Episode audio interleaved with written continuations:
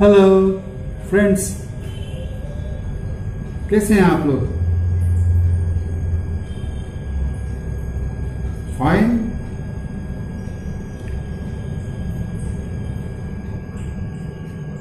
ये हम सबको पता है कि रामायण में जब श्री रामचंद्र जी को चौदह बरस का वनवास हुआ था तो वहाँ सीता जी का हरण हो गया था। और सीता जी का जो हरण के बाद जब वो परेशान होकर घूम रहे थे, उनको सीता जी का आता पता नहीं मिल रहा था तो उनकी सहायता उस वक्त हनुमान जी ने और सुग्रीव जी ने और उनकी सेना ने की थी। उस वक्त उनको उन बंदरों से सहायता मिली थी, जब वो बिल्कुल असहाय हो गए थे। लेकिन ऐसा क्यों हुआ था? ये आपको शायद नहीं पता होगा। ये बहुत कम लोग जानते होंगे। इंसान की जो फितरत है, वो इस तरह की बनाई है भगवान ने कि उसको थोड़ा सा भी अगर कुछ अपने लक्ष्य से एक्स्ट्रा मिल जाए तो उसमें एक घमंड, एक अहंकार आने लगता है। राइट सतयुग की बात है जब हाँ सतयुग। नारद जी के बारे में आप लोगों ने बहुत सुना होगा, आप लोग जानते होंगे।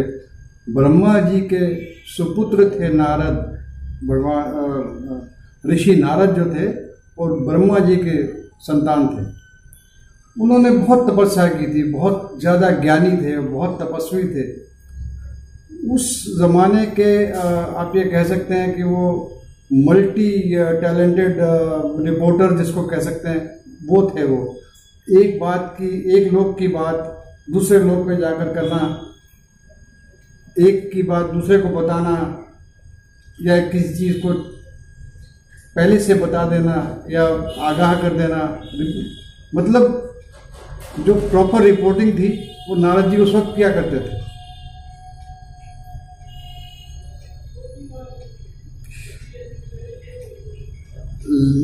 नारद जी बहुत ज़्यादा ज्ञानी थे बहुत तपस्वी थे। आ, उनका जो आ, ये उनका जो ये तप और ज्ञान था इसके बारे में सब देवी देवता बहुत आ, उनकी तारीफ़ किया करते थे। तो माता पार्वती भी तारीफ़ किया करती थी।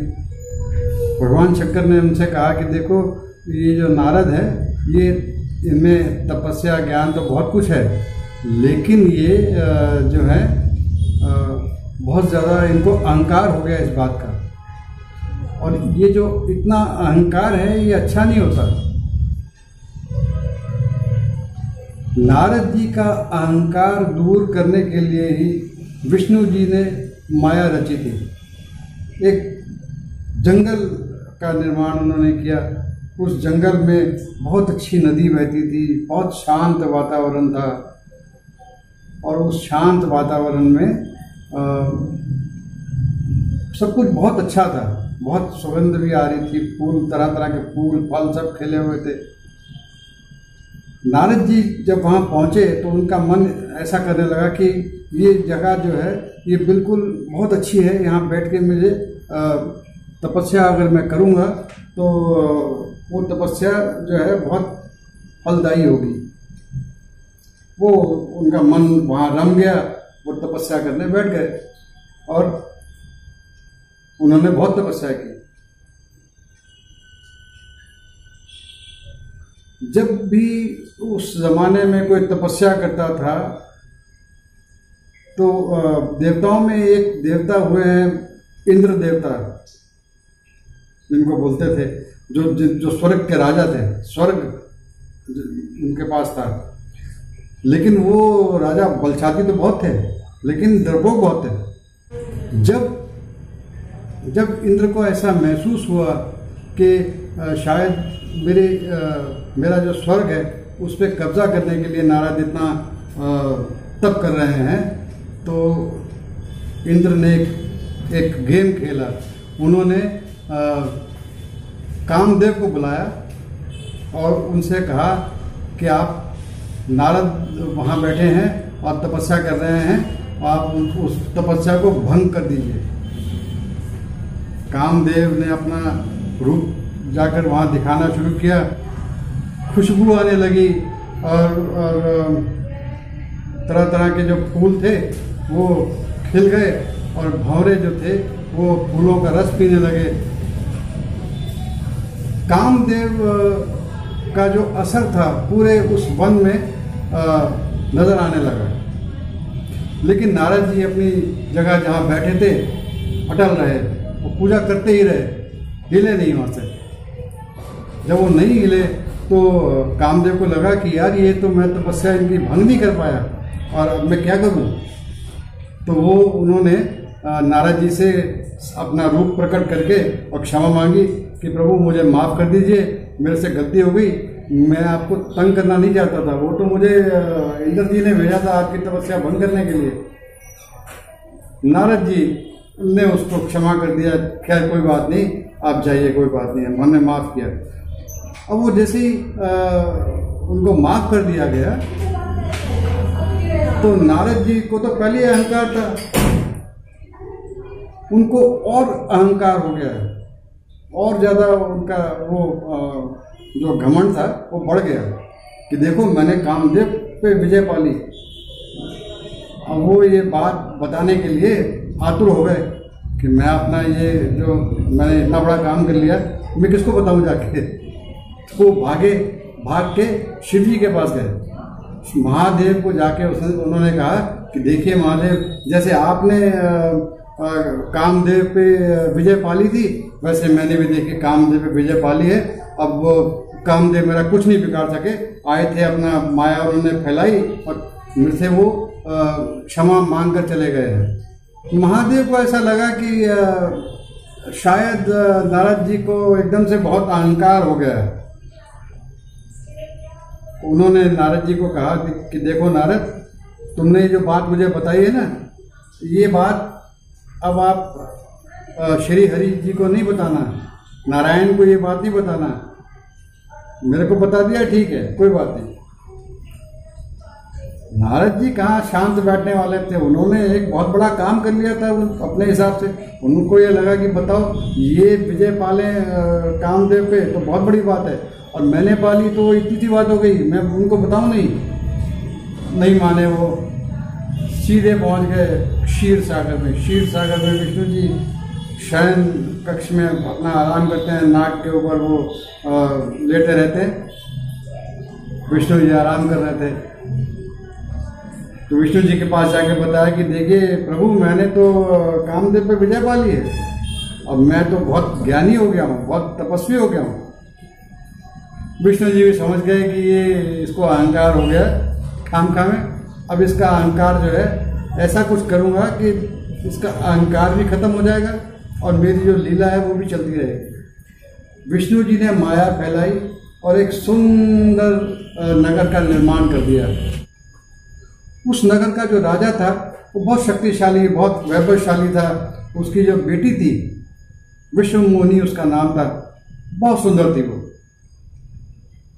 मतलब वो ऐसी थी जैसे अप्सराएँ भी उसके सामने आ, क्या होंगी। नारद जी ने जैसे ही उस कन्या के बारे में सुना तो उसको देखने के लिए वो एकदम से लालायित हो गए। वो सीधे राजमहल पहुँचे राजा के पास और जाके अपना परिचय दिया। अब जैसे ही परिचय दिया तो राजा ने उनके स्वागत किया, उनको बिठाया और कहा कि आप प्रभु जी आइए। उन्होंने उस लड़की को बुलवाया। नारद जी ने वो लड़की को बुलवाया। उस लड़की का वो हाथ देखने लगे। हाथ पढ़ते हैं ना ज्योतिष लोग या पंडित विद्वान लोग, हाथ पढ़ने लगे। जब हाथ पढ़ा, देख के कहा, भाई, ये तो लड़की बहुत भाग्यवान है तुम्हारी। इसकी शादी तो ऐसी जगह होगी जो आदमी बहुत अमर हो जाएगा। बहुत वैभव होगा उस आदमी का, बहुत चर्चे होंगे उस आदमी के। असल में वो अपने बारे में कह रहे थे कि, भाई, ऐसे आदमी से शादी होगी जिसको सारी दुनिया अमर में अमर हो जाए, अमर होगा और ऐसा उनके मन में विचार था। और वो बहुत उससे मोहित हो गए, उस विश्व मोहिनी पे। अब वो तरकीब लगाने लगे कि मैं ऐसा क्या करूँ कि ये मेरे को वर चुन ले। तो उन्होंने सोचा कि क्यों ना मैं नारायण के पास जाऊँ, वो मेरी कुछ मदद करें। नारायण जी के पास गए, कहा, प्रभु जी, मैंने आपका बहुत भजन किया है, बहुत आपका गुणगान करता रहता हूँ। अब मेरी इसमें आप सहायता कीजिए। प्रभु ने कहा कि क्या करना है? तो बोले, मुझे एक सुंदर सा रूप दे दीजिए। मैं थोड़े दिन में कन्या से विवाह करना चाहता हूँ। प्रभु ने कहा, जैसी आपकी इच्छा, जैसा आप चाहेंगे, वैसा कर देंगे। प्रभु जी ने उनको एक रूप दे दिया कि अच्छा ठीक है। और वो जो रूप उनको मिल गया तो वो बड़ा इतराने लगे। और जहाँ से भी निकलते सबसे पूछते, मैं कैसा लग रहा हूँ? तो उनमें से दो जो पंडित मिले, उनको पूछा, भाई, मैं कैसा लग रहा हूँ? उन्होंने कहा, क्या बात है। आप तो बहुत अच्छे नज़र आते हैं हृष्ट पुष्ट हैं, आप तो काफ़ी समझदार लगते हैं। ये सुनकर वो फूले नहीं समाते थे और उस जैसे तैसे करके राजमहल पहुँचे जहाँ पर विश्व मोहिनी का स्वयंवर चल रहा था। वहाँ जाके बैठे थे कि भाई मैं तो बहुत सुंदर हूँ, बहुत अच्छा लग रहा हूँ। ये मेरे को देखेगी, देखते क्योंकि मैं तो उस पर मरता हूँ, मेरे को, मैं तो इसको पसंद करता हूँ। जैसे मैं इसको चाहता हूँ, वैसे ये मुझे चाहती होगी। तो ये मेरी गले में माला पहनाएगी। ये सोच के वो बैठे थे। लेकिन थोड़ी ही देर में उन्होंने देखा, विश्व मोहिनी ने किसी और के गले में माला डाल दी। जैसी माला किसी और के गले में डाली, बड़ा क्रोध आया इनको। सीधे पहुँच गया उसके पास कि देखो, मैं भी तो सुंदर हूँ, मैं भी तो बहुत वैभवशाली आदमी हूँ, और मैं, मेरे गले में तुमने वरमाला क्यों नहीं पहनाई हुई? तो उसकी जो सहेलियाँ थी, वो उनको देख के, नारद जी को देख के हंसने लगी। कहा कि शक्ल देखी है अपनी आईने में कभी? बंदर नज़र आते हो, बंदर। बड़ा गुस्सा आया नारद जी को। उन्होंने जाकर शीशे में अपनी शक्ल देखी। अब जब शक्ल देखी तो वो बंदर की थी। बहुत क्रोध आया विष्णु जी के ऊपर। सीधे भाग कर गए विष्णु जी के शयन कक्ष में। और दूर से देखते उनको उन पर बरस पड़े कि आप तो दूसरे को नीचा दिखाने के काम करते हैं और आप बहुत छल से काम लेते हैं, दूसरे को नीचा दिखाते हैं। आपने वो समुद्र मंथन के टाइम समय में भी ऐसा ही किया था जब उसमें से अमृत निकला, आपने चुपके चुपके सारा जो अमृत था वो देवताओं को पिला दिया और जो गंदी चीज़ें थी या मदरा पान था, वो सब आपने दानों को हिस्से में रख दिया। आप बहुत छाते रहें। इस तरह की बातें वो वो नारायण जी को, नारायण जी को सुनाने लगे। और एक हाथ में थोड़ा जल लेके और उनको श्राप देने लगे कि आपने, आपके कारण मैं अपनी स्त्री से दूर हुआ हूँ। आने वाले समय में आप भी अपनी स्त्री से दूर रहेंगे और उस वक्त आपको मेरा ये रूप ही आपकी सहायता करेगा। अब वो तो भगवान थे, वो जानते थे, सब ऐसा होगा। क्योंकि उन्होंने सब माया रची थी। उन्होंने उस श्राप को स्वीकार किया और जब त्रेता युग आया तो वो ही विष्णु जी, रामचंद्र जी का अवतार लेकर पैदा हुए और चौदह वर्ष का वनवास हुआ। उनकी पत्नी सीता जो थी, वो वन में, उसका हरण हो गया और वो भी अपने स्त्री वियोग में सारी ज़िंदगी प्रभु राम ने काटी। लेकिन ये आ, ऐसा क्यों हो गया? इस, इसलिए क्योंकि नारद जी को अहंकार हो गया था। उन्होंने अहंकार वश ऐसा कुछ वो किया। आप लोग भी जहाँ तक हो सके अहंकार को त्याग दीजिए।